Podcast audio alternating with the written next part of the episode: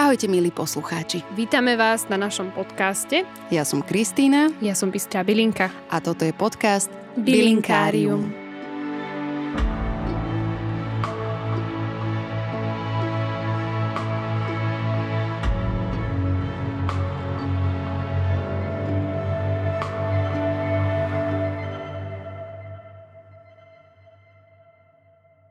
Tešíme sa, že našim dnešným hostom je Jaro Pavek.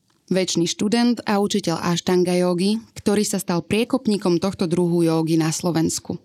Skúsenosti zbieral desiatky rokov, precestoval veľkú časť sveta a učil sa od tých najlepších majstrov. Dnes svoje poznatky odovzdáva ďalej. Je zakladateľom konceptu Prakrity, v ktorom sa okrem štúdia a cvičenia môžeme posilniť napríklad dobrým jedlom alebo kávou. Gastronómia, alchímia, čaro života, to všetko sú témy, ktoré ho fascinujú od detstva. Sprevádza ho pritom aj bylinka, verbena alebo železník.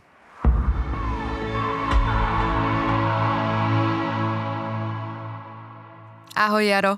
Ahoj. Vítaj v našom štúdiu. Bavili sme sa teraz v tomto úvodnom smoltolku o tom, že e, začína tvoje letné obdobie, že sa cítiš teraz dobre, lebo ty si aké znamenie? Lev. To znamená, že keď je takáto horúčava vonku, tak tebe to najviac vyhovuje. Presne tak. A nemáš rád otužovanie? Nie. ja nie som kamarát so zimou. Ja aj v lete môžem byť na priamom slnku, vyhrievať sa na kameni, jak jašterica. Mne to proste vyhovuje. A napriek tomu, že ľudia ťa teda poznajú ako jogína eh, hlavne, tak uh, nemáš ani potrebu nejak to spájať aj s tým, že yoga, zdravý životný štýl rovná sa veganstvo a otužovanie a všetky tieto uh, veci, ktoré si s tým ľudia zvyknú spájať, tak ty si nejdeš touto vlnou. No, tam ťa musím vyviezť ale z istého omilu, pretože uh-huh. yoga nepodporuje vegánstvo uh-huh. a yoga, ktorá teda funguje na základe poznania ajurvédy, uh-huh. nepodporuje ani otužovanie. Uh-huh. Lebo otužovanie, v podstate ten chlad, vystavovanie sa extrémnu, extrémnemu chladu je, je, je extrém. A ajurveda ne, nepodporuje extrémy.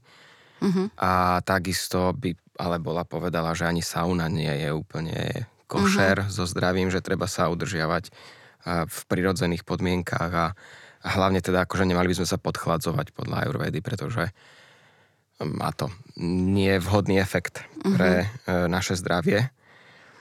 Čo je diskutabilné pre ľuďmi, ktorí hej, otužujú, hej. hej, ale to proste Ayurveda je o rovnováhe. A uh-huh. robí všetko preto, aby si bola v rovnováhe. Takže extrémy ťa z nej vyťahujú. Tak toto zjednodužme. Uh-huh. Mm, nikto nepovedal, že Ayurveda je jeden jediný správny systém, ako sa pozerať na zdravie. Um, ja síce nepraktizujem ajurvedu úplne plnohodnotne, ani sa netvárim, že som jogín, ktorý prišiel sem na lietajúcom koberci. Ja len teda, oh. že keď si ľudia spájajú jogu s otužovaním, tak nie je to tak, lebo yoga je vysvetlená ajurvedou ajurveda by nebola podporovala otužovanie. Uh-huh. No a takisto, teda, keď sa bavíme o joge a ajurvede, tak jedna zo základných jogínskych potravín je krauské mlieko. Takže nie je vegánska. Wow tak to si teraz vlastne vyvrátil všetky také tie klasické asi mýty, ktoré sa šíria Instagramom, pretože ano. existuje veľa profilov, kde teda ľudia dávajú túto kombináciu. Keď dávajú, ale sú, to je ako... naše moderné povedomie mm-hmm. toho, čo je zdravie, alebo ako si predstavujeme udržateľnosť planéty a mm, podobné nejaké mm-hmm. asi asociácie, ale Ayurveda presne popisuje kvality mlieka, prečo mm, je vhodné pre praktikanta jogy, aj nepraktikanta jogy, čo to v nás doplňa, ako to ochladzuje, ale v takom mm. vyrovnávaní horúčnosti v našom Aha. tele. Premazáva klby, obsahuje smotanu, smotana obsahuje maslo, maslo obsahuje gí. Mm-hmm. Gí je prepustené mm. maslo, to asi už Milujem. ľudia teda poznajú. Minimálne gí by sme mali mm-hmm. konzumovať podľa ajurvedy, pretože je to jediná substancia, ktorá dokáže doplňať ojas čo je neviem, substancia čo je? ako keby esencie našich tkaní. A v podstate, keď máme dostatok ožasu, máme dostatok vitality, odolnosti a tak. Uh-huh. Takže, a tak ďalej. Akože to som to, ja som to hrozne zjednodušil, Veď ono je to, to potrebujeme. téma. Ale pre, len aby som to vysvetlil, uh-huh. že prečo prečo, teda akože sa zastáva týchto vecí. Samozrejme potom tam ľudia padajú do bez seba, že ale jak sa správame ku krávam a podobne. Áno. Um, tak už nie sme v 90 rokoch, už máme naozaj tie zdroje, kde si vieme, kto chce si vie nájsť zdroje, mm. ktoré sú udržateľné a myslím si, že byť vegán a kupovať si zeleninu mm. v niektorých reťazcoch nie je ani v spojení s udržateľnosťou planéty, ani so žiadnou formou čistoty, ani uvedomelosti, ani ničoho. A už keď niekto ide na trh alebo k far- farmárovi, zaručenie tam bude aj farmárske mlieko. Mm. To už je potom, kto chce, čo chce a čo nechce. Samozrejme máme intolerancie, máme rôzne preferencie. Takisto, jak je v poriadku byť vegán, tak je v poriadku nebyť vegán. Dobre, upokojil si ma. um, no to je ináč veľmi otázne presne, že ako to je, že čo je ekologickejšie, že či si kupovať neustále tie balené rýžové mlieka alebo mandlové mlieka z neviem akých zdrojov a mandlík, ktoré sa sem dovážajú od neviem odkiaľ, alebo ísť k farmárovi uh, vedľa do dedinky a načapovať si tam z miestnej kravičky. Je že... to pravda? A nehovoriac o tom, že minulé som čítal článok, ktorý vydal The Guardian, čo je uh-huh. renovovaný zdroj. A písali tam práve napríklad o mandlovom mlieku, aké je, aký má hrozný dopad na ekológiu mm. a na včely, mm. koľko včiel umrie kvôli tým celým stromom, oh. koľko vody sa minie z tých riek, kým Jasne. sa zavlažia a vyživia tie mandle. Takže v skutočnosti toto vegánske hnutie má oveľa temnejšiu a odvrátenejšiu tvár ako reálne, lokálne potraviny kupované od babiek, detkov mm. na trhu, to má menší dopad ako, ako hnutie. No to hnutie je predsa hnutie má mm-hmm. to ne, na to, aby sa to uživilo Jasne. a tá mašinéria sa pohla. Mohlo by sa to. o tom asi viacej hovoriť. Mm, teda ja áno. nevnímam, že sa o tom hovorí nejak, že dostatočne. Nehovorí sa o tom, lebo je to teraz populárne. Je to Keď niečo populárne, mm-hmm. tak jednoducho je, asi sme sa presvedčili v poslednej hey. dobe, že a ide nie to celé spektrum názorov je mm. vítané. Mm-hmm, mm-hmm. Predsa len sa v tom točia peniaze. Hej, mne je toto veľmi sympatické, teda čo si načal, že mliečko od uh, lokálnych farmárov a tak ďalej, lebo podľa mňa to je presne jedna z vecí, ktorá človeka spája aj nejak s jeho prírodzeným prostredím a uh, možno komunitou v jeho okolí a je to presne prírodou. Tak?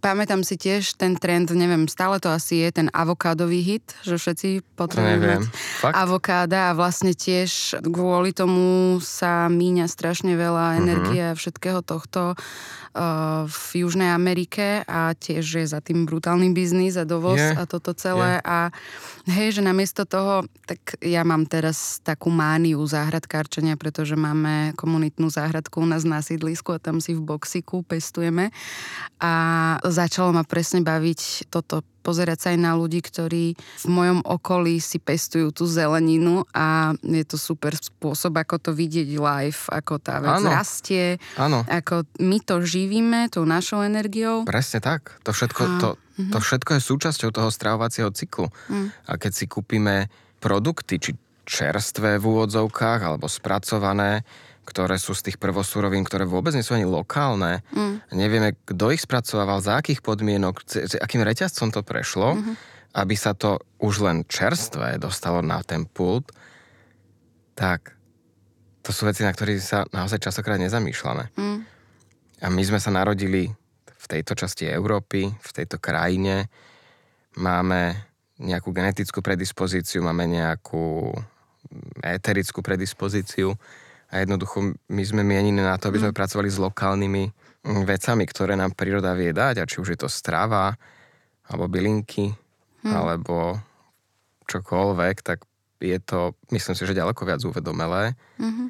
ako dať Mám si avokádový sa... šalát Hej. a zapiť ho rýžovým mliekom, ktoré z toho presne tu rastie. Mm. Ako jem avokáda, jem rýžu, všetky to veci. Však aj ja. Ne, ne, nedávam si rastlinné mlieka, Ale... podľa mňa to je sajraj oveľa väčšie ako, ako krávské mlieko od farmára. Ale ako už len na zamyslenie. Hej, no. Netreba to prinášať do extrému. Hej, presne, preháňať to. A na dennej báze si Hej. na tom fičať a myslieť si, že nás to nejak zachráni Hej. a spasí. Hej.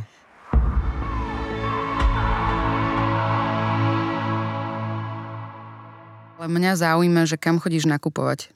Chodím uh, tu v Bratislave na farmárskú tržnicu. No, dobre, tak to je to Ktorá je taká krytá a uh-huh. potom chodíme na centrálne trhovisko, uh-huh. alebo prípadne nejaké iné, keď sa ocitnem. To sú také dva hlavné zdroje. Uh, teda jar, leto, jeseň, uh-huh. aj to vonkajšie trhovisko. A potom ešte je taká sieť potravín, ktoré majú celkom dobré zdroje niektorých vecí. Ale teda tá farmárska tržnica je to moje miesto, kam chodím Super. každý deň. Mám to aj po ceste domov mm. a naozaj mám tam osvedčených predajcov, zdroje, veľmi otvorene mi povedia, čo odkiaľ majú. A jedno z mojich vášní je varenie. A u mňa to za, začína už výberom samotných surovín, korenín. A ja naozaj by som asi neviem, čo jedol, keby som bol odkazaný na nákup v reťazcoch alebo bežných obchodoch. Takže pre mňa sú zdroje alfa omega všetkého a podľa možnosti čo najviac čerstvé. Mm-hmm. A teda tým, že ja som taký kuchynský geek, tak som naozaj ochotný a schopný si robiť od vlastnej mozzarelli cez vlastnú pastu a akože vyžívať sa naozaj že v tých detailoch. Máš normálne list na cestoviny. Mhm, všetko. Aj také špachtličky šeliaké, že aj... Mhm. Ježiš, aj milujem. Ja sledujem veľa takých Instagramových profilov uh, všelijakých talianských babičiek, alebo teda asi to nevedú tie babičky, tie profily, ale oni sú tam ako hlavné aktérky, ktoré uh-huh. motajú všelijak tie torteliny a patlajú sa s týmto, takže mne je sympatický každý, ktorá varí, takže vítaj v klube. Láska ide cez žalúdok Presne a to tak. sa nedá poprieť. Uh-huh. No a teraz som videla teda tvoj príspevok, pri ktorom som pookriala, že ty si bol s Genarom. Áno, Gennaro Contaldo je ten tým, že teda talianská kuchyňa, Taliansko celkovo a iné ovocné talianské produkty jemne fermentované uh-huh, sú mojou vášňou. tak uh, Gennaro veľa ovplyvnil to, ako vnímam taliansku kuchyňu a mám uh-huh. všetky jeho knihy, naštudovaného videa. A bol to jeden z takých mojich snov, proste mať možnosť zažiť ho naživo, opýtať sa ho nejaké nezodpovedané otázky, ktoré som mala. Tak ja som jeden z tých ľudí, ktorí keď majú nejaké sny, tak si ich plnia. Tým, že ja som slobodný človek, bezdetný a venujem svoj život naozaj sám sebe, tak chvála Bohu tú možnosť mám a využil som tento rok možnosti za ním a ak by niekto nepoznal Genára a teraz počúva e, s prekvapením, že kto to je, tak to je ten, e, čo školil Jamieho Olivera, Áno. hej? Ten, čo ho zasvetil do tajov Presne talianskej tak. kuchyne. Áno. Deduško už dnes. Je veľmi temperamentný veľmi, Gennaro. Veľmi talianský a veľmi mm-hmm. temperamentný. Bolo to úžasný zážitok pre mňa, ako on vie aj teda po anglicky, hej, bavili ste sa vie, takto. akože svojím spôsobom má takú... Hello, lovely people. Áno, má takú svoju taliansku angličtinu. Uh-huh. A kam si za ním išiel? Do Londýna. Uh-huh. Nebol v Taliansku, mal školenie v Londýne, lebo tým, že on síce zaučil Jamieho, ale Jamie mu dal potom veľký priestor pôsobiť a, a dostať sa do Anglicka pracovne alebo kariérne. Sice nie je Angličan, je to stále Talian, ale pracuje Jasne. s Jamie a Jamie má svoju kuchárskú školu v Londýne a teda v Londýne mal aj Gennaro kurz a tak som šiel. A čo si sa učil?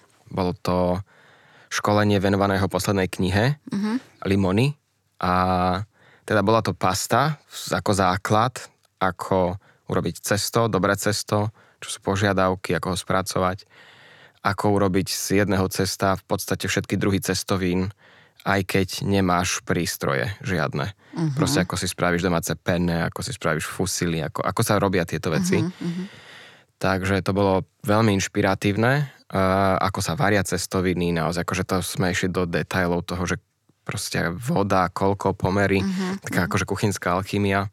No a potom boli recepty s použitím citrónov. Jedno z vecí bola ryba, ktorá sa uh-huh. akože robí s citrónom, čo je celkom bežné ale bolo to prínosné, lebo tiež tam bolo pár detailov, ktoré som vôbec netušil o príprave rýb, uh-huh. takže fajn. No a potom bolo niekoľko receptov od jednoduchých citrónových uh, tagliatele až po um, s použitím rôznych iných druhov zelenín. A potom teoreticky sme preberali od limončela, koláčov, mm a podobne. A teda aj som robil domáce limončelo, aj som ho teda, ja keď niečo urobím, tak hneď akože ochutné, ochutné, ja už som to nosil všade. A teda musím uznať, že už mám problém si dať kupované limončelo. Oh, wow. Tak som rada, že sme na teba natrafili. Si dobrý kontakt, keď budeme chcieť. Tak... Tento týždeň budem robiť e, flaškovať nové, takže...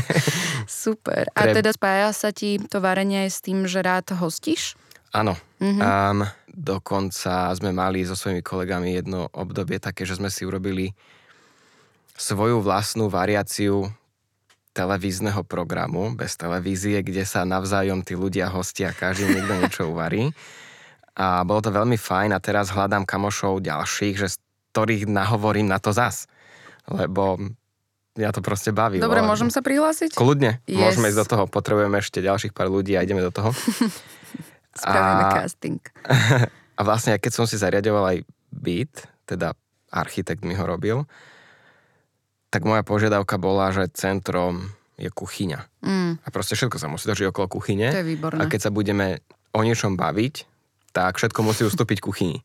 A je to aj tak, že vlastne ja mám kuchyňu robenú tak ako centrom toho bytu mm-hmm. a mám mhm. taký otvorený na loftový štýl, aj keď to nie je industriálny priestor.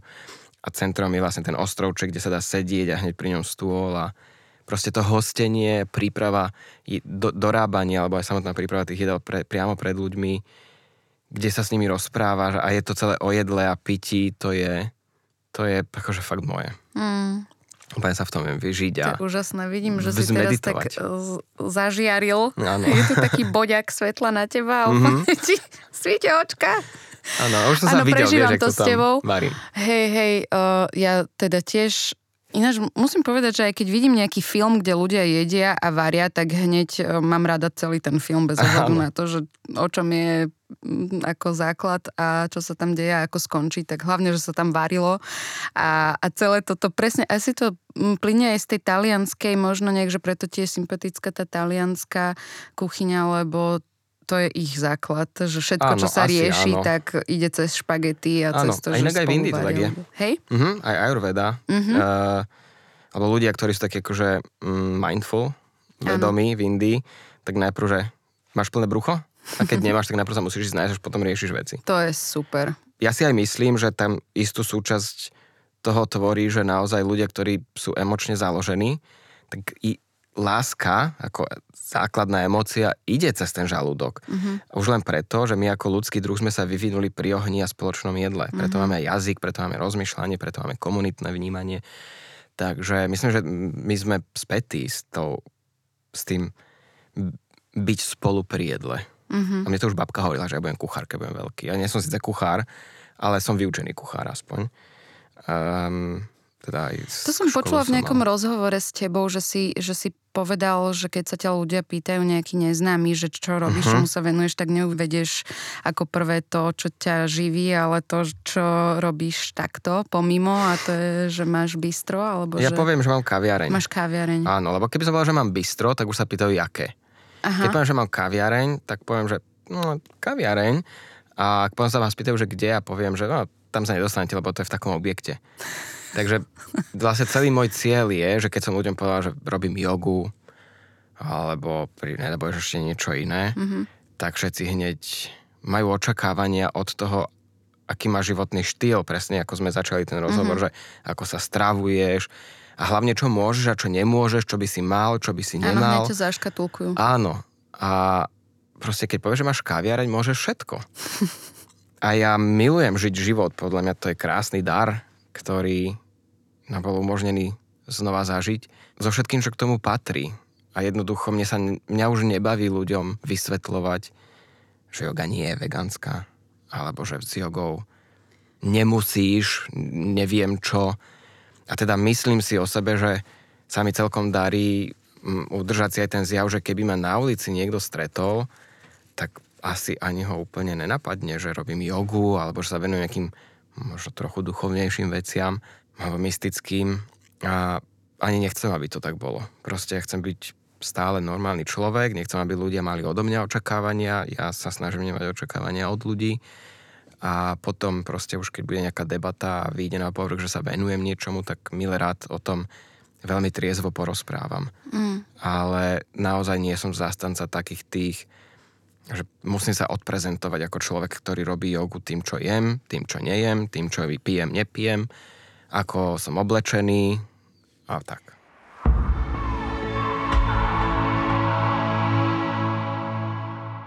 No, načal si tú tému toho mysticizmu. Ľudia, ktorí ťa sledujú, sú asi zvyknutí na to, že postuješ veľa, veľa vecí, aj čo sa týka nielen tej kuchynskej alchymie, ale aj takej tej životnej. Ale ľudia, ktorí ťa počujú prvýkrát, tak možno netučia vôbec, že o čom ideme sa rozprávať. Tak eh, o čom sa ideme rozprávať? Je to veľmi ťažké možno popísať, hlavne v našom jazyku ja som sa dal aj na cestu jogy, a popri tom to tak aspoň okrajovo porozumeniu ajurvedy, pretože mňa ťahal od malička mysticizmus v rôznych formách a ja som nejak teda vnímal, že tá yoga mystická v skutočnosti je. Yoga ma priviedla na ajurvédu, tá bola veľmi zaujímavá. A po cestách, ako som cestoval za jogou, som spoznával a stretával rôznych ľudí a postretával som aj kopec liečiteľov, zistil som, aké rôzne duchovné cesty sú a naozaj my máme tendenciu sa obrácať alebo vnímať duchovné cesty yoga alebo proste, že všetko je na východe. Ale my máme svoje duchovné tradície aj tu mm-hmm. v Európe, aj v Amerike, aj proste po celom svete boli rôzne a v konečnom dôsledku vo svojom jadre boli o tom istom. No len my ich tu na trošku inak kombinujeme, trochu inak voláme. A ja to rád vysvetľujem cez anglické slovo. Teda takéto jadro môjho poznávania je to, čo by sme boli počuli alebo vedeli definovať ako witchcraft. Lenže witchcraft je Hollywoodom a uh-huh. knihami a nejakým kolektívnym vedomím hrozne sprofenované a ľudia to vnímajú ako nejakú preboha nejaké bosoráctvo, mm. alebo že tam nosíš klobúk, nosíš klobúk a lietaš na metle a, a, a, a zaklínaš ľudí, mm-hmm. ale v podstate to tak vôbec nie je. Ako vedelo by to tak byť. Dobre, ale, ale máš nejaký prútik doma? Alebo nejaký... Mám všetky tie nástroje, čo k tomu patria, ale chcem iba vysvetliť mm-hmm. vlastne pôvod toho slova. Witchcraft je ako keby dve slova. Witch, veľmi v skratke, je v preklade pôvodom označenie tých múdrych. A craft je umenie. Takže je to v podstate umenie tých múdrych. A keď si to človek takto zoberie, tak zrazu to má úplne iný význam. Mm-hmm. A keby som mal teda definovať, že witchcraft čo, to je ako yoga. Aká yoga? Mm-hmm. Vieš, máš strašne veľa škôl, veľa ciest, tak akože aký witchcraft, tak by som povedal, že to je traditional witchcraft, taký tradičný, hm, také tradičné umenie múdrych našich európskych predkov, a teda ten môj zdroj je hlavne taký anglosaský, lebo tie druidské a slovanské mm. nie sú tak dostupné, aj keď mám nejaké zdroje aj o tom. No a áno, mám všetko. Mám prútik, mám metlu, mám palicu, podobnú ako mal Gandalf, len trošku inú a na iné použitie. Všetky kalichy a všetky kadidelnice, všetko, čo k tomu patrí. A teda ešte, čo som chcel povedať, aj teda zo zdrojov, ktoré, ktorým sa venujem a čítam, tak cieľ nikdy nie je nejaká manipulácia druhých mm-hmm. ľudí, alebo počasia, alebo šťastia, ovplyvňovanie osudu, ale v podstate jadrom toho celého je pátranie po pravde. Mm-hmm. O mhm. zdroji, o tom, čo sme, kde sme, čo je príroda, aké elementy tam sú. Tie elementy sú zaujímavo presne tie isté, ako sú v Ajurvede, majú tie isté kvality, majú ten istý opis, len Ajurveda ich popisuje vo živote a v takej osobnej alchymii a osobnej rovnováhy, kdežto tento západný mysticizmus používa rovnaké elementy a učí ťa byť v rovnováhe, učí ťa byť vo svetle a v podstate stále dobrým človekom. Len ti dáva tu možnosť posplietať si tie energie tejto planéty vo svoj prospech trochu občas. Uh-huh, uh-huh. Ale nie je to tak ako vo filmoch, že abrakadabra a pred tebou sa v záblesku a malom obláčiku objaví, čo potrebuješ, no to takto úplne nefunguje. To je škoda. To je to škoda, ale buď mi niekto ešte niečo nepovedal, alebo... Možno to je nejaký alebo, tak, alebo proste to nie je. Ale teda spada toto všetko, o čom hovoríš a čomu sa venuješ pod niečo, čo sa dá nazvať biela mágia. Áno, áno, áno. A potom je aj tá čierna, uh-huh. ktorá je presne asi ladená tým smerom, že sa tam už manipuluje nejakým uh, smerom, ktorý Vieš je čo, asi... tam je veľmi veľa názorov. Myslím uh-huh. si, že väčšina z nich je ovplyvnená tiež kolektívnym vedomím, veľa náboženstvom, aj keď sa tvárime, aký sme nenáboženskí a nenasledujeme církev, ona zanechala stopu v tom, ako vnímame veci, veľmi silnú, aj okolie, aj Hollywood, a iné zdroje. Ale vo svojej podstate nie je nič také ako čierna biela mágia. Aha. Je mágia a ty naozaj najväčší povedia, že keď, tak je iba šedá. Uh-huh. Nie je ani čierna, ani biela. Lebo keby bola, tak nemáš žiadnu konkrétnu líniu medzi tým, že čo je čierna uh-huh, a čo je biela. Uh-huh. A hlavne to, čo môže byť, teraz to poviem obrazne v niečom, môžeš povolať anielské bytosti, aby ťa ochránili, ale pre toho, pred kým ťa ochránili, sú tie anielské bytosti démonom, ktorý im neumožnil niečo. Je to iba uhol pohľadu. Uh-huh, uh-huh, to je, je to uhol etiky. Etika sa od národu k národu, od kultúry uh-huh. na kultúry mení, od človeka na človeka sa preferencie menia. Nedá sa presne zaškatulkovať, to je čierna, to je biela. Nikdy myslím si, že keď je niekto naozaj múdry a disponuje nejakou mocou alebo poznaním a zneužívajú v neprospech druhých, tak to nie je o, o mágii, to je proste o čomkoľvek. To môže uh-huh, byť... Uh-huh. Už len v rodinách sa toto koľkokrát deje, že má jeden moc nad druhým v partnerských vzťahoch, vo firmách. Vieš, ako, to nie je o tom, že akou mocou disponuješ, je to o tom, aký si človek. A môjim cieľom nikdy nie je akože druhým ľuďom ubližovať alebo niečo. Mojím cieľom je ochraňovať sa pred vplyvmi druhých ľudí, áno liečil som ľudí veľmi intenzívne a v niektorých prípadoch, teda asi vo všetkých, mám pocit, že to prinieslo výsledok oveľa väčší, ako som vôbec čakal. A, takže liečenie, obrana, očista, by sa dalo definovať, že je biela mágia. Uh-huh. Ale v skutočnosti, aby som nebol použil ten výraz, že je biela alebo čierna, alebo nie je dobré a zlé. Uh-huh. Vo svojom jadre nie je. Sú, veci iba sú. Tak áno, závisí, ale ja neviem, ja to vnímam tak, že, že dôležitý pre mňa v môjom videní je ten úmysel asi, že či má ano, človek samozrejme. dobrý zámer, ale presne, že či má zámer niečo ochrániť alebo ano, posilniť, určite. alebo naopak potom niekto môže mať ten zámer zlomyselný alebo ano, nejaký, ano. že ublížiť ano. alebo Ale odobrať. to netreba mágiu, na to ti stačí mať nôž v ruke alebo zbraň alebo proste uh-huh. kontakty v našej republike a hneď keď máš zlý úmysel, tak môžeš ublížiť druhým raz, dva. Jasne. Bez ohľadu na to, že či to robíš prútikom alebo rituálne, alebo neviem, uh-huh, že uh-huh. To, hey, je to vždy o ľuďoch. Presne, dobre. Tak toto, toto je teda veľmi dôležité si Mojím cieľom takéto nič nie je. No a teda okrem mágie sa venujem teda liečiteľstvu a energetickému. Uh-huh. Mám tam niekoľko smerov na vyštudovaných od klasického rej, klasického, od rejky, uh-huh. potom také čisto, že energy healing uh-huh. podľa také medzinárodnej asociácie a potom ešte mám urobené aj, že anielskú terapiu, čo je uh-huh. vyslovene práca s anielskými bytostiami a prevádzanie ľudí cez meditácie veľmi ozdravné a očistné. No a potom ešte sa venujem tarotu, uh-huh. výkladu tarotových kariet.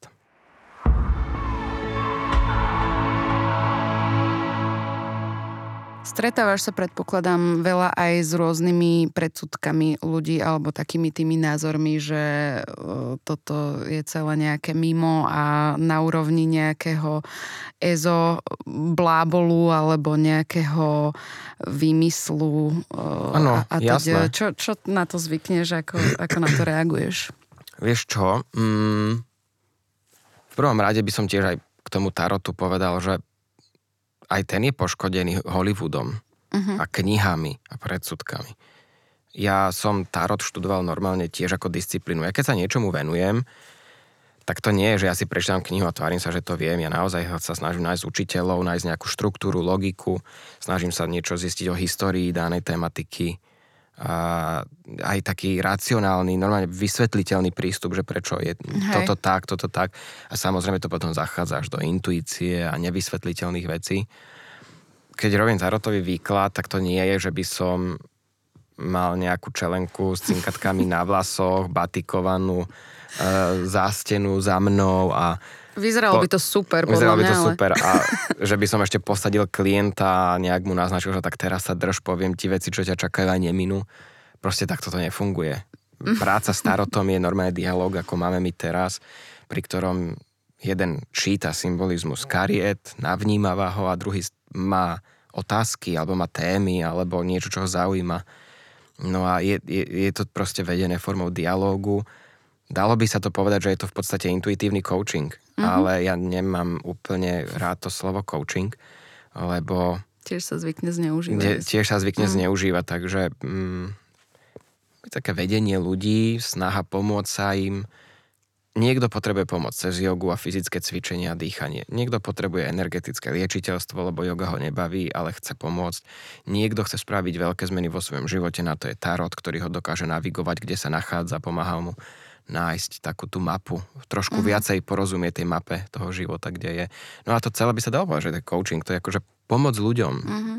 akokoľvek potrebujú oni daný moment. Hej, pretože mám pocit, že často si ľudia možno tak milne myslia, že ten tarot e, je nejaké že veštenie budúcnosti a toho presne pomenovania, že čo sa stane a odchádzajú odtiaľ ľudia možno niekedy zrútení a niekedy nadšení, uh-huh. že uh, si sú 100% istí, čo ich čaká a neminie, ale ono to tak nie je? Mm, nie. Sú určití vykladači kariet, ktorí sa tvária, že to tak je. Uh-huh a nechcem povedať, že sa tvária a nie je to tak, ale možno to tak naozaj berú. Mm-hmm.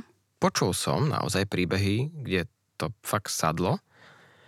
Mám aj ja spätnú väzbu, že naozaj, keď si hovoríme o budúcnosti, tak sa vyplní. Mm-hmm. Len tam si treba uvedomiť, že či je to yoga, ayurveda, mágia, a hlavne teda mágia a tarot. Tam si treba uvedomiť, že nám bola daná jedna vec do vienka, keď sme sa rodili na tento svet a to je slobodná vôľa. Mm. A ona je našou najsilnejšou zbraňou, ktorú máme.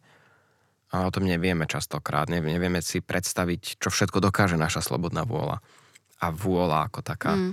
No a tarot nám dokáže ukázať, do, teda keď sa bavíme o budúcnosti, že kam máme vyšlapnuté. Mm-hmm. Čo sa pravdepodobne udeje ako následok našeho konania terajšieho, zmýšľania, našich činov, No a buď si povieme, že fajn, dobre, stojí mi to za to, tá energia ide dobrým smerom, ešte možno sú tam nejaké rady, na to, to pozor, na toto, toto ti môže ešte pomôcť a dám tú energiu tým smerom, alebo si poviem, že no, ja smerujem úplne, že smerom, kde nechcem ísť a vie človek, že proste musí začať inak myslieť a konať. Ono to vždy je to potom naspäť na vystopovateľné aj všetky mm. coachingy, aj, aj všetká pomoc k tomu, že ako myslíme, mm-hmm aké emócie si tým vyvolávame a čo tie emócie potom manifestujú do tohto sveta. Takže je to menné. Ak si zvolíme to zmeniť a prevziať kormidlo do svojich rúk a nenecháme, aby to proste išlo nejako. Samozrejme zmeniť veci vyžaduje a veľkú odvahu, uh-huh. veľa odhodlania, ale ten tárod nám to dokáže ukázať. Takže je to svojím spôsobom Mm, náhľad do budúcnosti alebo širšie perspektívy aj súčasnosti alebo minulosti, ale nie je to veštenie. Odborne by sa to malo volať divinácia. Veštenie je presne to, keď niekto povie, toto ťa čaká, neminie. Mm-hmm. Divinácia je také trochu konštruktívnejšie mm, nahliadnutie do možností, ktoré nás čakajú. Takže keď vykladám tarot, niekto si aj, neviem, ide kúpiť byt a rozmýšľa, mám, nemám, tento, tamten, tak sa vieme pozrieť na jednotlivé ako keby budúcnosti, keď sa rozhodne tak, rozhodne tak, tak alebo tak. Ale v konečnom dôsledku to rozhodnutie finálne musí byť na tom človeku, ktorý sa pýta.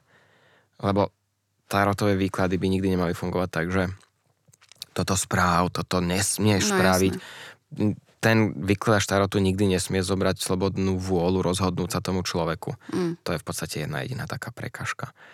Um, takže je to koncipované tak, aby človek získal hlad a nabral odvahu sám spraviť nejaké kroky.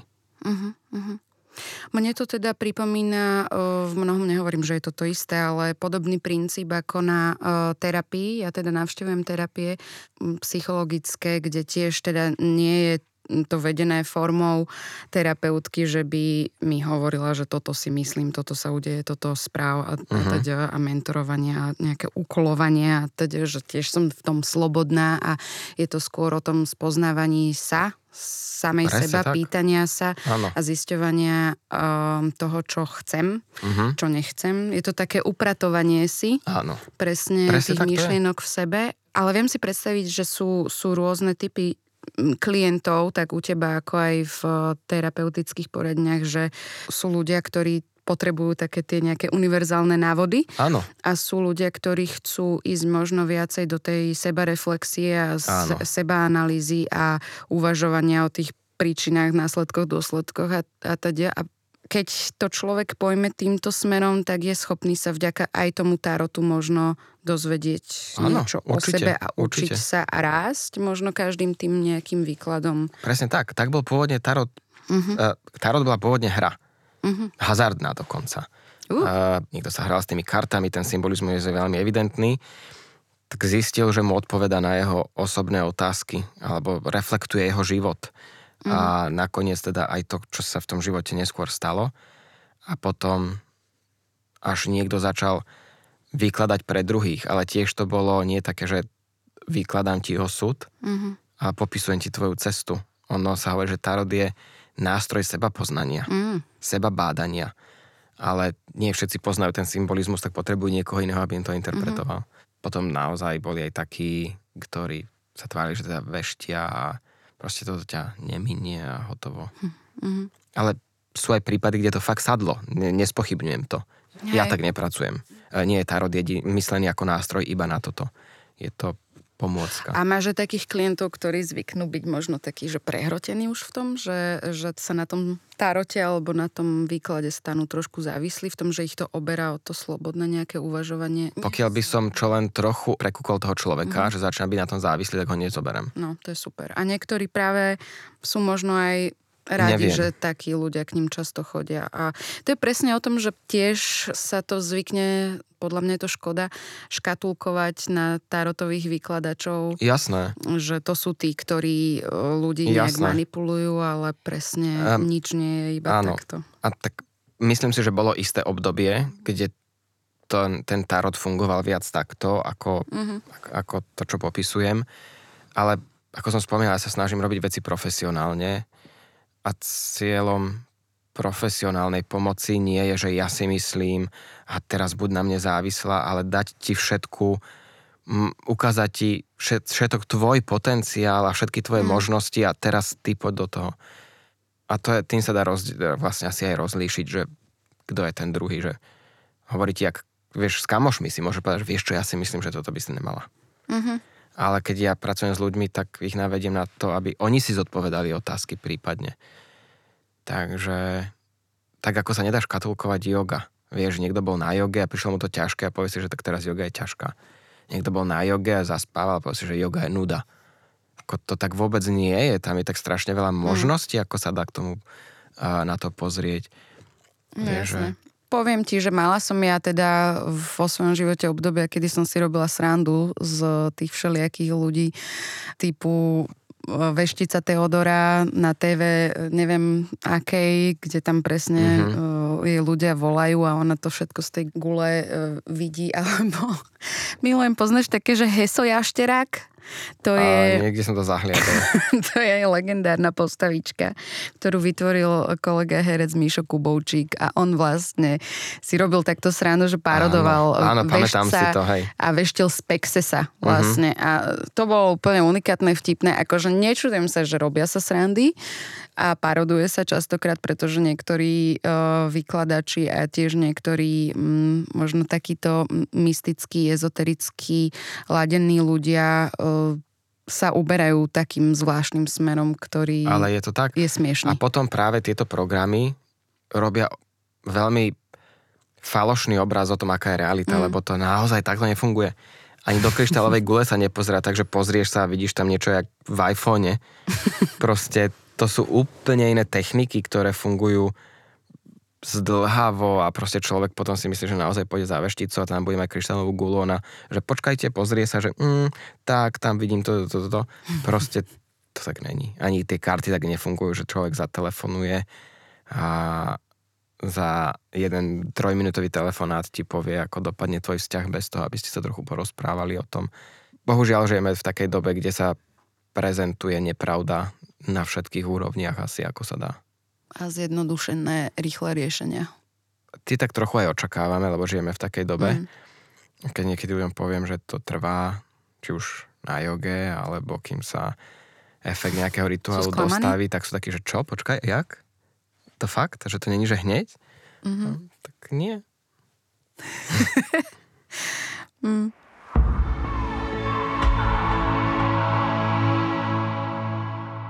Cinka mi tu tento môj prsteň ináč a to mi pripomenulo, že ty si sa ma pýtala, aké mám kamienky, lebo ty máš rád kamene. Mm-hmm. Zase ti žiaria oči. No a to si mal tiež od malička, že si sa hrabal niekde v zemi a zbieral Hej. si šutriky? Áno, vieš, čo bola to, dosť si to pomenovala, lebo ja keď som bol malý chlapec, tak my sme chodili na takú chalupu v Šťavnických vrchoch. O, tak... Mm. A proste robili nám, ja už nepamätám, či to bola káblovka alebo kanalizácia pred domom alebo čo. Mm-hmm, veľmi romantické. Áno a proste, jak rozbili tú cestu a bolo tam to bahno, tak ja som sa v tom bahne hrával, ja som tam stával hrádze, keď pršalo a hrady som stával a proste, keď rozbili tú cestu, ale tam tá hlina, tak som v nej našiel kryštál, no že krásny kryštál kremeňa. A ja som vôbec netušil, čo to je, som mal asi 10 rokov, ale mm-hmm. bolo to krásne niečo zo zeme. A keď som tam hral, tak ďalší a ďalší a ďalší. A ja som ich tam našiel že plnú krabicu od topánok. Nemyslíš vážne? A ja veľmi, veľmi lutujem, že som niekde ju strátil za, po ceste, asi ja neviem, keď sme predávali tú chalpu, tak tam ostala, alebo čo. Ale vtedy som zostal akože fascinovaný kryštálmi a to bol kryštál kremeňa a dodnes kremeň a jeho variácie, ako si videla zase na mne, sú moje akože go-to kamene. A tak keď sa venuješ liečiteľstvu, čakrám, moderným formám mágie, tak tie kryštály sa tam objavujú. Mm. A tak nazbieraš si po ceste nejaké, vieš, že proste ideš a zrazu ťa volá nejaký kameň, tak potom máš jeden, jeden doma, druhý, piatý a už máš celú stenu okameňovanú, veľa, potom... vitríny a ja. ideš celú Ja ich nemám až tak veľa, lebo ja keď ich už mám veľa, tak ich buď odnesem do štúdia, tam ich niekde vystavím, mm-hmm. alebo ich niekomu dám. Ale ja mám asi 5 takých kameňov, ktoré akože reálne, pravidelne buď nosím, alebo používam. Dlhé roky? Dlhšie alebo kratšie. Uh-huh, uh-huh. Kamene tiež prídu, odídu. Keď a. ich používaš a nosíš. Často. Nie vždy, často.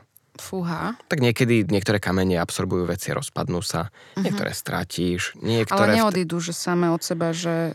Tak nezvyhnú sa, neodídu. Lebo teraz som si predstavila, že či mám dať zámok na tú vitrínku. Nie, to som myslel tak obrázne, že mm, splnia svoj účel a no, ich existencia putuje to ďalej. mi pripomína, ja som sa nedávno zamyslela nad tým, teda keď som zatúžila mať prstenie s kamienkami na ruke, že prečo? Mám túto túžbu a, a tak som si nejak zaspomínala na moje detstvo a v detstve som mala presne tiež túto halus, že kremeň a že uh, som sa zvykla na školskom dvore takto hrabať a so spolužačkami sme si ukazovali, že a toto je kremel, lebo vtedy sme sa učili, že ako rozpoznáš, že máš tam tie sľudy, tie mm-hmm. trblietavé časti toho a že podľa toho to vieš identifikovať a ja som bola vtedy ako, že som sa tvarila, že som špecialista mm-hmm. a všade som každému hovorila, že čo to je a potom som si o tom čítala vo všelijakých knižkách aj archeologických a tak.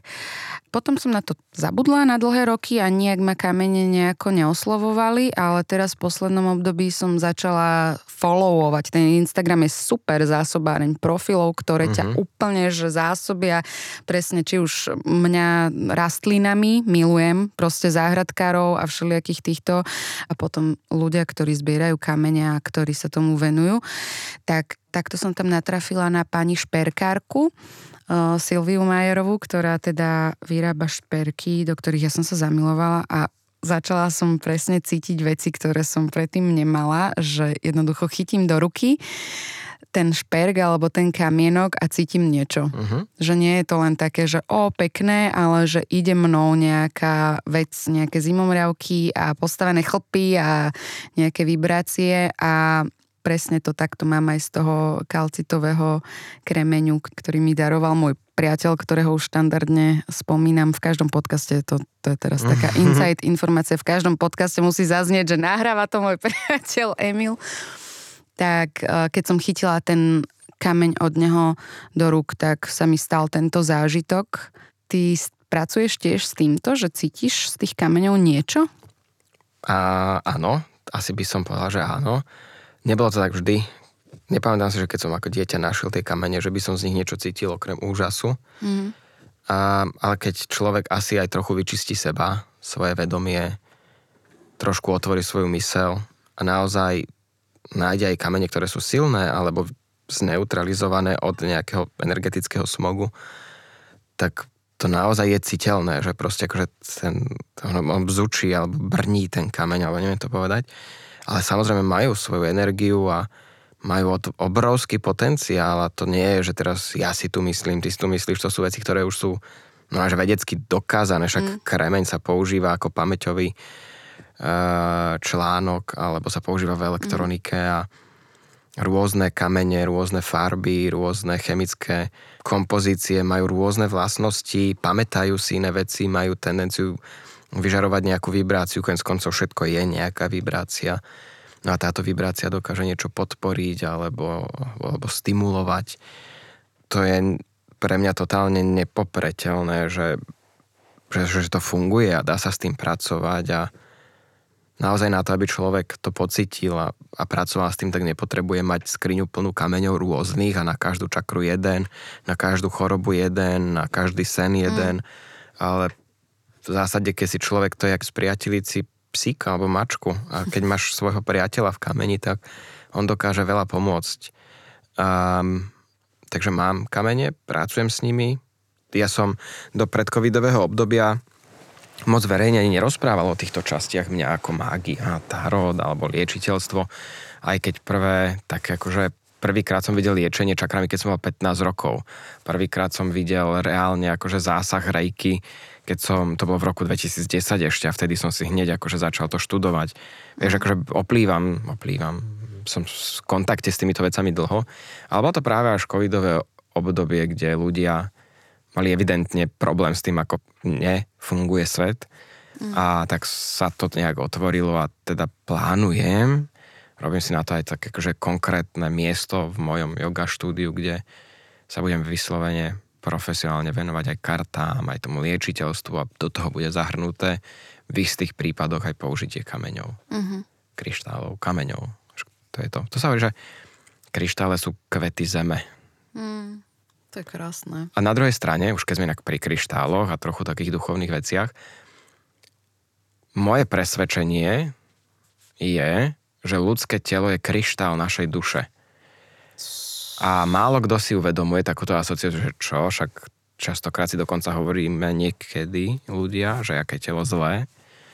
A, ale keď si to tak zoberieš, zoberieš si kryštál alebo sklo, pozrieš sa do svetla, tak on láme to svetlo na rôzne otiene farieb. Mm-hmm. Čo znamená, že to biele svetlo, alebo to slnečné svetlo obsahuje všetky otiene, ktoré v ňom sú. A teraz si zober jasnovidného človeka, ktorý sa pozrie na človeka mm-hmm. a vidí v ňom farby dúhy vo forme čakier. To znamená, že naše telo láme nejaké to univerzálne svetlo, ktoré sa skrz jeho telo rozplýva do dúhy, tak ako sa slnečné svetlo rozplýva cez kryštál napríklad kremeňa do dúhy. A to, je, to svetlo nami preniká. My sme nejakým kryštálom toho zdroja, cez ktoré to vedomie sa manifestuje. Ľudia, ktorí pracujú s kryštálmi, kameňmi, vedia, že oni majú vedomie, oni si pamätajú, oni sa dajú naprogramovať, oni si pamätajú od kedy existujú proste z milióny rokov. A naše telo je v podstate iba schránkou vedomia, toho univerzálneho vedomia, ktoré tam je a dokonca ešte to naše telo láme to univerzálne svetlo vo forme duhy v čakrach. No úplne inak sa mi bude dnes existovať a nazerať na svoje telo po tomto rozhovore. Ale dáva to zmysel? Dáva, mne to dá... Mne a teda dokonca... to nie je moja myšlienka, to mi povedal liečiteľ jeden. Áno, mne dokonca uh, dáva tým, že ja pracujem s tým, že teda študujem si v poslednej dobe viac aj o, o botanike najmä a záhradkarčení, tak ja čerpám skôr z tohto informácie, ktoré mi dávajú zmysel uh-huh. s prepojením sa na moju dušu uh-huh. a moje telo. A včera som si takto čítala zase halus z knižky, ktorá sa volá Na stope prírode od eh, Petra Vollebena, takého nemeckého, myslím, že biológ je to, alebo lesník. V tej knižke bolo písané zase o tom, ako, ako sme prepojení s hviezdami. Uh-huh. A on ako lesník, aj záhradník, záhradkár, ktorý hlavne tam dáva teda rady pre záhradkárov v tejto knihe a také praktické rady na to, že ako rozpoznať, kedy ide pršať a kedy idú byť krúpy a sneh a ako to ovplyvňuje tvoju záhradu a teda a podľa spevu vtákov, ako rozpoznáš, že čo sa mhm. blíži a, a podľa toho, ako vietor na sebe vnímaš a tak ďalej. Že sú to veci, ktoré sú hrozne zaujímavé a mám pocit, že nás to nikdy neučili e, v škole, pričom je to niečo, čo je proste dosť praktické čo treba vedieť, ale presne tam bolo písané o tom, ako každý dážď ti prinesie niečo z vesmíru uh-huh. na zem do pôdy a že tvoja záhradka proste denne absorbuje nejaký vesmírny prach z komet a uh-huh. z hviezd a to znamená, že potom aj keď zjem tú zeleninu, tak uh, z nej v podstate absorbujem nejakú mikročasticu z hviezdy tak a tým je? pádom aj vo mne sa nachádza hviezda. Celé až... tvoje telo je vytvorené z hviezdneho prachu. Hej, a je to, je to krásne poznanie, že vlastne e, nie je to e, len v kruhu spirituálnych ľudí, ktorí hovoria v týchto pojmoch, ale aj u biológov, ktorí uh-huh. vlastne to, to merajú a pozorujú aj v, v laboratóriách merajú vyslovene tie tony zrážok, ktoré sem dopadnú a merajú tie mikročastice, mm-hmm. ktoré sa tam nachádzajú a že nevylučuje sa to. Jedno s druhým proste absolútne dáva zmysel a mm, logiku. Len je to možno pre niekoho ťažké prijať, že áno, my sme takéto bytosti, ktoré toto v sebe majú a tým pádom vieme veľa vecí si zlepšiť v živote, keď na seba nazeráme v takomto lepšom svetle. A to je mágia. Hmm svojím spôsobom.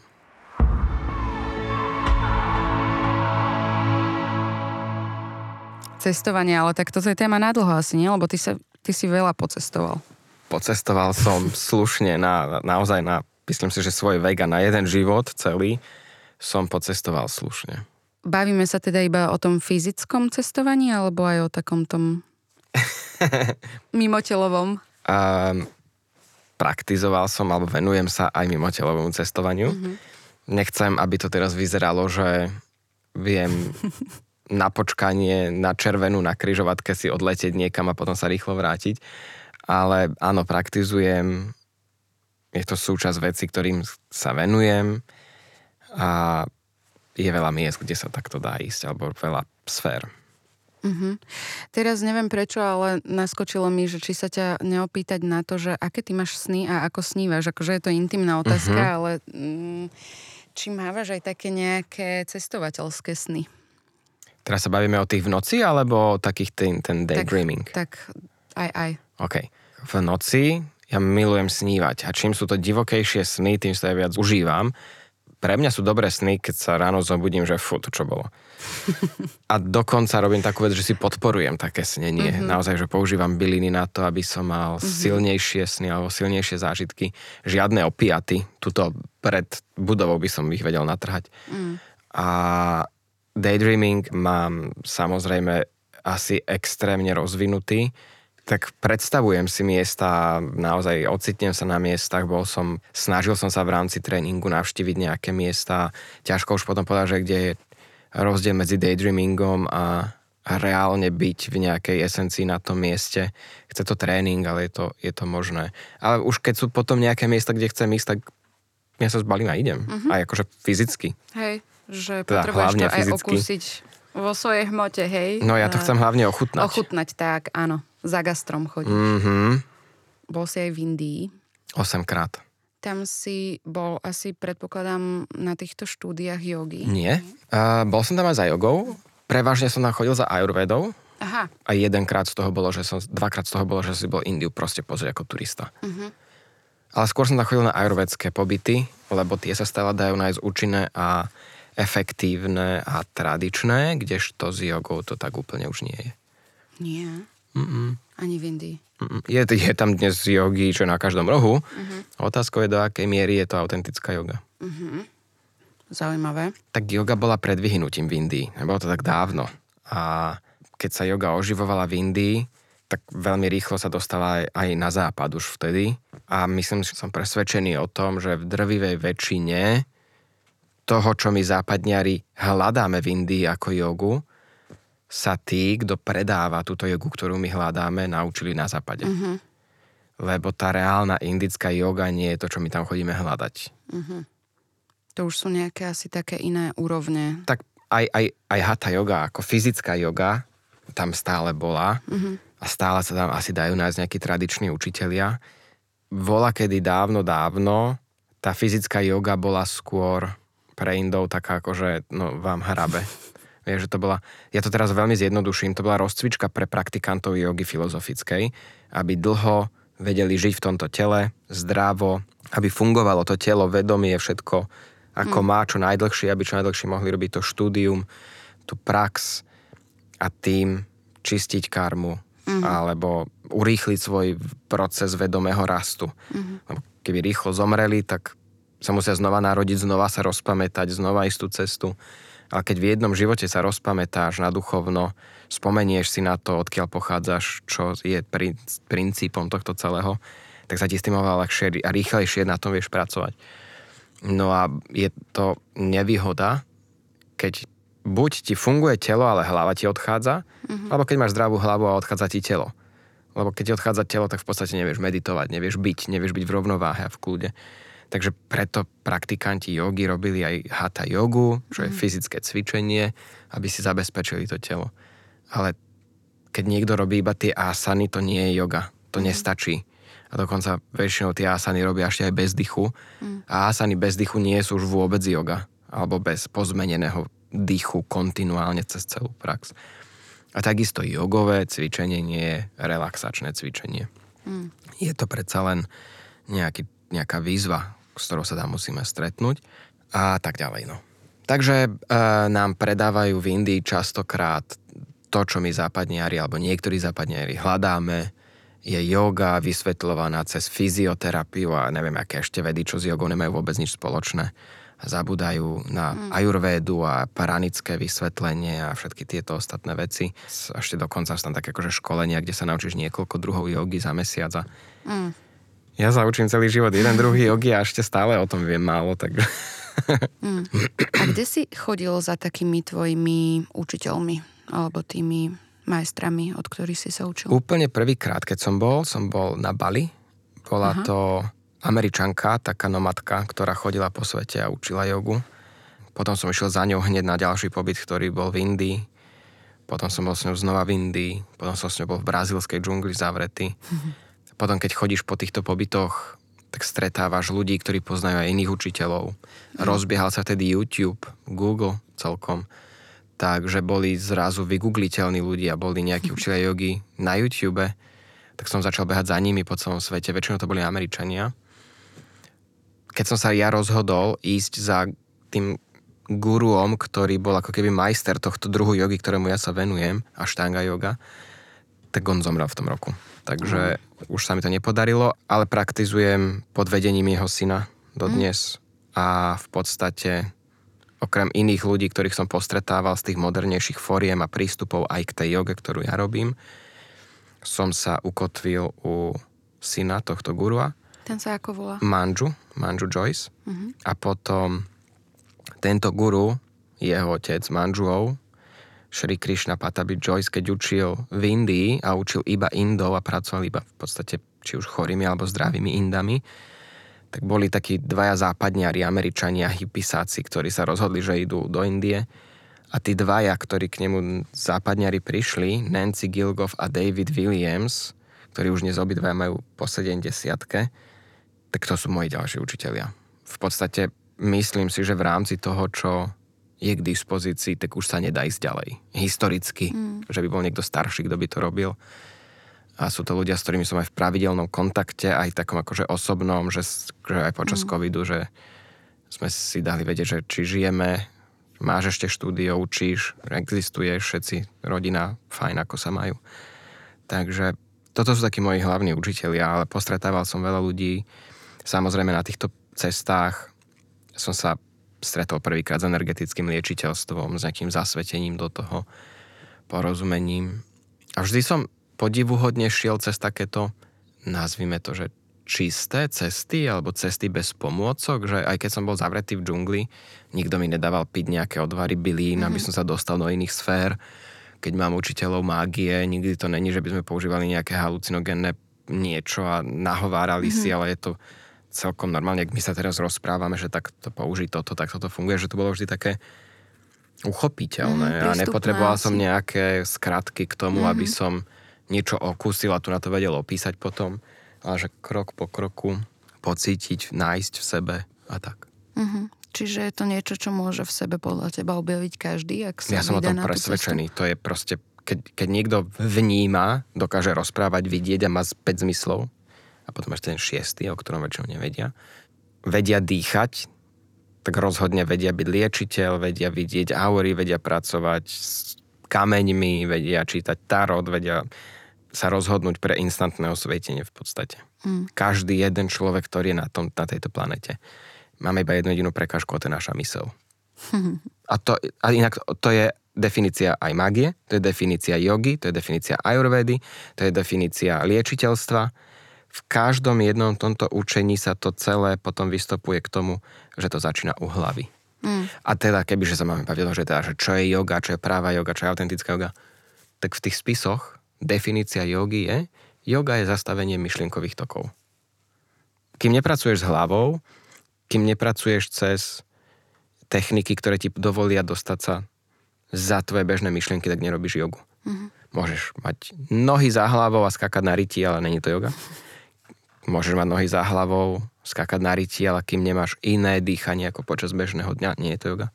Mm. Alebo je to teda jogové cvičenie, aby sme to úplne nehádzali, že to je zlé. Aha. Je to dobré, je, čokoľvek je lepšie robiť ako nič.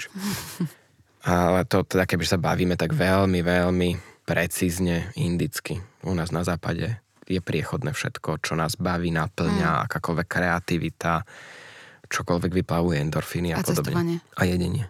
Jedenie a varenie. Aha.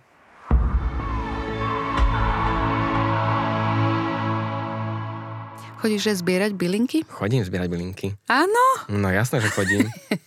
Ja nie som síce, nie, nie som, no, s košičkom, s kosačkom. Je... Ja chodím aj normálne tuto, akože kus od domu. Ja, takto ti poviem. Minulý rok jedna z bylín, ktorú som potreboval, lebo som ju nemal, bola palina práva, Artemisia uh-huh. absinthium. Máme na záhradke. A nevedel som ju nikde zohnať. Proste, som, kde som chodil, tam nerástla. A našiel som ju iba jednu jedinú pri benzínovej pumpe. tak som si z nej odtrhol na benzínovej pumpe, lebo som vedel, že tento rok mi nejde karta. Takže... Tarotová? Tak, aj.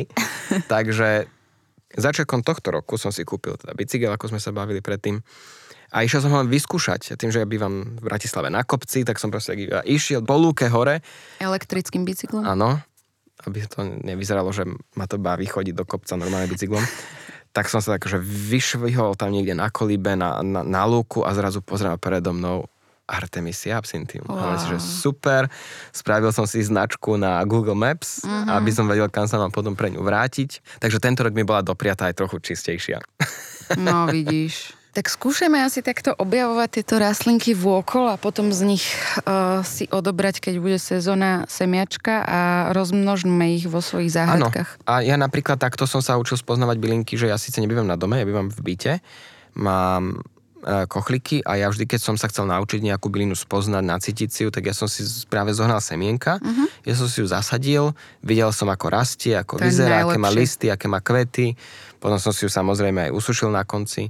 Toto je tiež niečo, čo si mal od detstva a od babičky nejak prístupnené? Alebo aj áno, aj nie. Sa... Babka mi vždy robila bylinkový čaj, keď som bol chorý. Dávala mi alpu na cukor, čo teda akože nedávam si to ako pochuťku, ale mám to také ako, že to bol ja. taký všeliek. A to bolo, že kvapka Alpy na cukor. Uh-huh. Fakt nerozumiem tejto alchymii, ale evidentne mi to robilo dobre.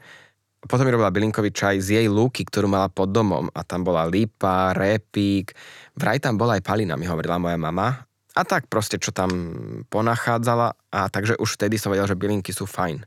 Dnes bylinky zbieram aj na čaj, naozaj tak akože z našich lokálnych stromov a bylín, alebo potom zbieram bylinky, ktoré používam rituálne do kadidiel. Pálim alebo ich dávam do takých tých mieškov s rôznym mm-hmm. nábojom a uh, určením alebo miešam so solou alebo robím do kúpela na kočistné všelijaké alebo na odklínanie alebo odrieknutie a aj na to používam byliny.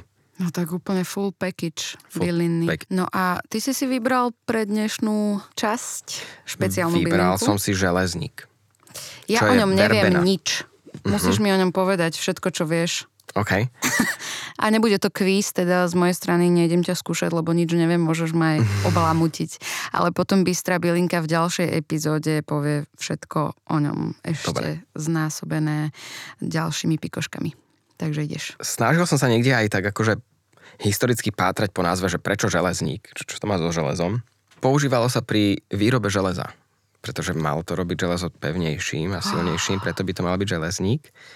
Ale v podstate využitie železníku, my to poznáme častejšie pod názvom anglickým verbena. Mm-hmm. Ona má takú krásnu citronovú vôňu, keď je dobre spracovaná.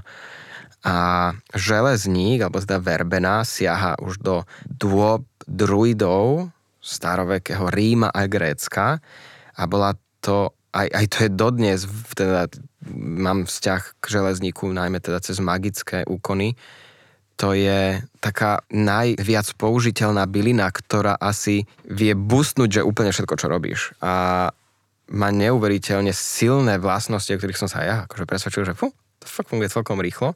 Mm-hmm. A druidi to používali na očisťovanie svojich rituálnych oltárov. Mm-hmm. Rímania to používali na očisťovanie tiež oltárov alebo mm, chrámov. Mm-hmm. Častokrát sa používala, že sa zobrala teda akože tá vňať alebo teda celý ten, ten štos železníku a spojil sa buď s rutou, s izopom alebo s rozmarínom a namáčalo sa to vo víne, v ktorom bola napríklad tiež verbená alebo niečo, alebo sol alebo morská voda, alebo ocot. To sú veľmi silné očistné. Uh, áno, bežnejší, modernejší prístup sa používa ako prídavok v podstate naozaj do akéhokoľvek rituálu, lebo veľmi efektívne zvyšuje úspešnosť a silu rituálu alebo zámeru. Mm-hmm. Je extrémne potentná v mágii lásky a sexuality. Mm-hmm. Znova zapaluje oheň lásky a túžby. Takže keď niekto vo vzťahu má pocit, že to chcel som že vrzga, ale keď to nevrzga,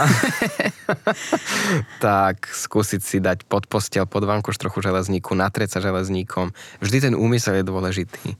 Rovnako potentná je v prinášaní hojnosti a točenia peňazí. Takže sa používa naozaj, že napríklad lístok alebo trochu verbený sa nosí v peňaženke, aby si mala konštantne hojnosť v peňaženke. Kde to rastie? U nás veľmi málo rastie. Ja úprimne povedané, mne sa divoko nájdenú verbenu nepodarilo ešte nájsť. Mala by tu rásť. Nenašiel som ju za celú dobu, čo o nej viem a poznám ju ani raz. Takže ja si kupujem. Uh-huh. Ale normálne vieš ísť do prvej lekárne, asi ju budú mať. Extrémne potentné, čo som ja našiel, je esenciálny olej zo železníku alebo z verbeny. Vieš si potrieť ruku, dlaň a keď niekomu podávaš ruku alebo si sa dotkneš ľudí, tak si ich spriateľuješ. Mm-hmm. Potom sú akože také prístupy, že keď máš verbenu, dáš si do úz lístok, poboskáš človeka, ktorého chceš, tak sa do teba zamiluje. A potom, keď sa ešte železník zmieša s omanom pravým, čo je taká pekná žltá bylinka, vysuší, a namaceruje sa vo víne, tak to víno je veľmi potentný elixír lásky. A keď sa zmieša železník so solou a dobre sa zapracuje, je to extrémne očistné a ochranné na domov, prácu, alebo kdekoľvek nech robí nevítané energie prišli. Takisto sa zvykne železník rozhadzovať po pozemku, aby bola hojnosť, dobrá úroda mm-hmm. a takisto ochránený ten pozemok. A čaj je extrémne ukludňujúci, podporuje sny, tlmy nočné mory alebo také zobudzanie sa. Super. Takisto môže, keby niekto nechcel piť čaj, stačí mať vo vrecušku pod vankúšom alebo vedľa stola. K deťom sa to dáva, keď majú deti v koliske, tak uh, sa hovorí, že vyrastú um, zvedaví a budú sa veľa učiť a budú mm-hmm. pátrať a bádať v živote. Ochraňuje ľudí pri cestách. Mm-hmm. Kúpe sa v železníku A častokrát je to ešte v spojení buď s izopom, ihličím sušeným, solou. A to sú naozaj, že to sú preparáty, ktoré urieknutia zmývajú z tela alebo až zakliatia v niektorom v niektorých prípadoch. Železník, e, olej zo železníku je doslova pomazanie, že kliatby ruší. Takže je to neuveriteľne potentná bylina, s ktorou sa dá univerzálne pracovať a pri takmer každom úkone prináša prospech a ochranu. Nechápem, ako ma mohla doteraz obísť. Neviem. Takto ľudia podceňujú aj palinu. Uh-huh. Ja som pôvodne chcel rozprávať o Paline, len ste mali už o nej diel. Áno, to je moja Ríša Altnera. druhá bylina, po ktorej pravidelne doma siaham. A teda len akože jednu jedinú vec k tomu poviem, že tak akože výzva ľuďom, aby prestali používať bielu šalviu. Nerastie tu bežne, uh-huh. Preto nie je tak účinná. Ťažko sa dá aj vypestovať. Dá, dá sa veľmi ťažko. Uh, palina obyčajná, nie palina pravá, ale palina obyčajná, je ďaleko silnejšie očistné médium ako šalvia.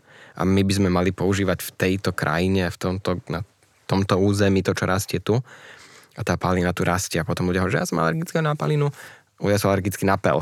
Nie na listy. Áno. Listy možno aj piť, hlavne keď chcú mať dobrý spánok. To je veľmi častý predsudok, silné, no. mm. Palina je zázračná rastlina a je podruhy. Mm. Takže, takže železník a palina, hruta, to sú byliny, ktoré mi hneď pri dverách doma vysia. Že proste idem niečo robiť, otrhnem a buď to ide do kúzla, alebo to ide do čaju, alebo, alebo tak. Takže láska, prosperita, ochrana, bariéry, očistenie, na to všetko je železník veľmi dobré použiť. A, a kúpať sa v ňom, očisťovať sa s ním, predom si ho dať, nasadiť si ho na záhradu, do ba- na balkón, do kochlíku, to všetko, všetko prináša prosperitu, lásku, ale nielen takú tú romantickú, ale proste to, že proste človek sa cíti fajn a ochranu, neuveriteľne, neuveriteľne ochrana bylina. No, Mám pocit už iba to, že sa o ňom rozprávame, tak tu niečo sa deje. Tu sa niečo deje. Jaro, ďakujem ti veľmi pekne. Ja Budeme ďakujem. musieť končiť, aj keď nerada, lebo mm, však príde ešte do nejakej ďalšej epizódy. Máš ja toho milujem dosť. podcasty, ja prídem. no jasno, možno budeš náš pravidelný host po každej desiatej túto epizóde si dáme Kľudne. s tebou nejaký Dobre. cestovateľský kurz. Ďakujem, bolo to pre mňa určite minimálne pre mňa veľmi inšpirujúce a obohacujúce. Ahoj. Čaute všetci.